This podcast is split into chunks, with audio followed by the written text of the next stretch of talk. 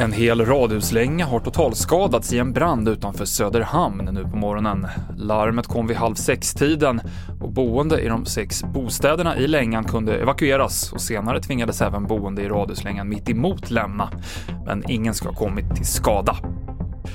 Israel stänger gränsen för alla utlänningar på grund av oron för den nya coronavirusvarianten omikron. Det gäller från och med i natt och två veckor framåt. Och även om Israel har gått längst så är det många länder som inför nya restriktioner nu. Även om mycket är okänt om omikron så finns det en risk att vaccinen inte skyddar lika bra mot den nya varianten, säger virusforskaren Ali Mirazimi.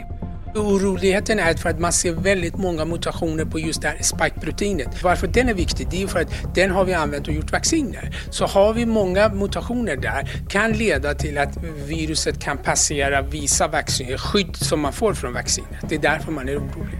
Mer om coronaläget på tv4.se. Allt fler riksdagspartier vill att reglerna för skyddsjakt av varg ska ses över, det visar TV4 Nyheternas granskning.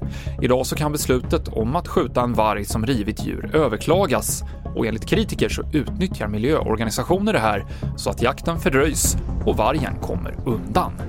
Fler nyheter finns i appen TV4 Nyheterna, i studion Mikael Klintevall.